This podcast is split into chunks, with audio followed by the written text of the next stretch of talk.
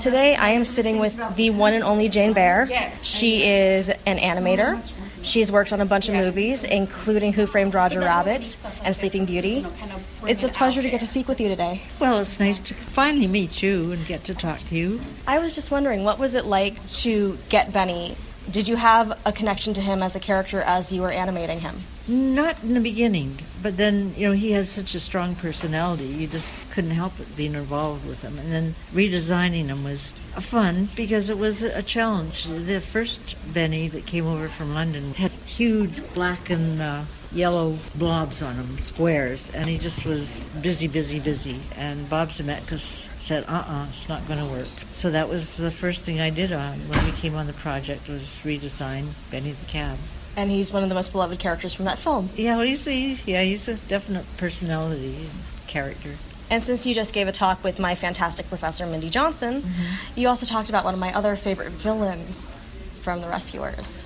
Oh, Medusa. I love her. So do I. So do I. And uh, working with Milt Kahl, he's such a fine animator. On Sleeping Beauty, he did the prince and the horse and kind of boring characters, really. So when he got Medusa, that was like he just let loose. He just really loved that character.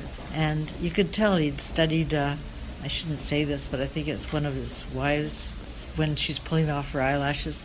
He had to learn that in the bedroom. He couldn't have. it couldn't have been just from making it up. You know, you don't make up something like that. And he just, anyway, he wailed with Medusa.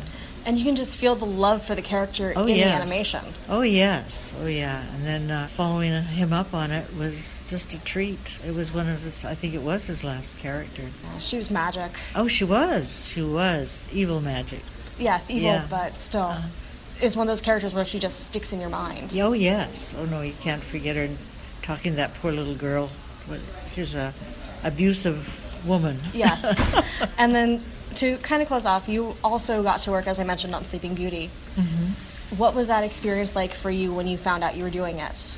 Well, I, I was very young at the time, so it was like, well, it was just overwhelming. They, uh, I think it was our first day there. They gave us a screening of work that they completed, and so some of it was uh, Frank Thomas's and Ollie's work on the fairies, mm-hmm. and it was all in full color, and it was it was so beautiful that I cried. I sat there in the screening room just sobbing. It was just overwhelming. It was just so beautiful, and and again the colors were just dead on.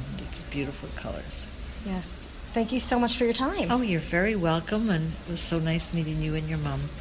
Thank you. It was wonderful meeting you too.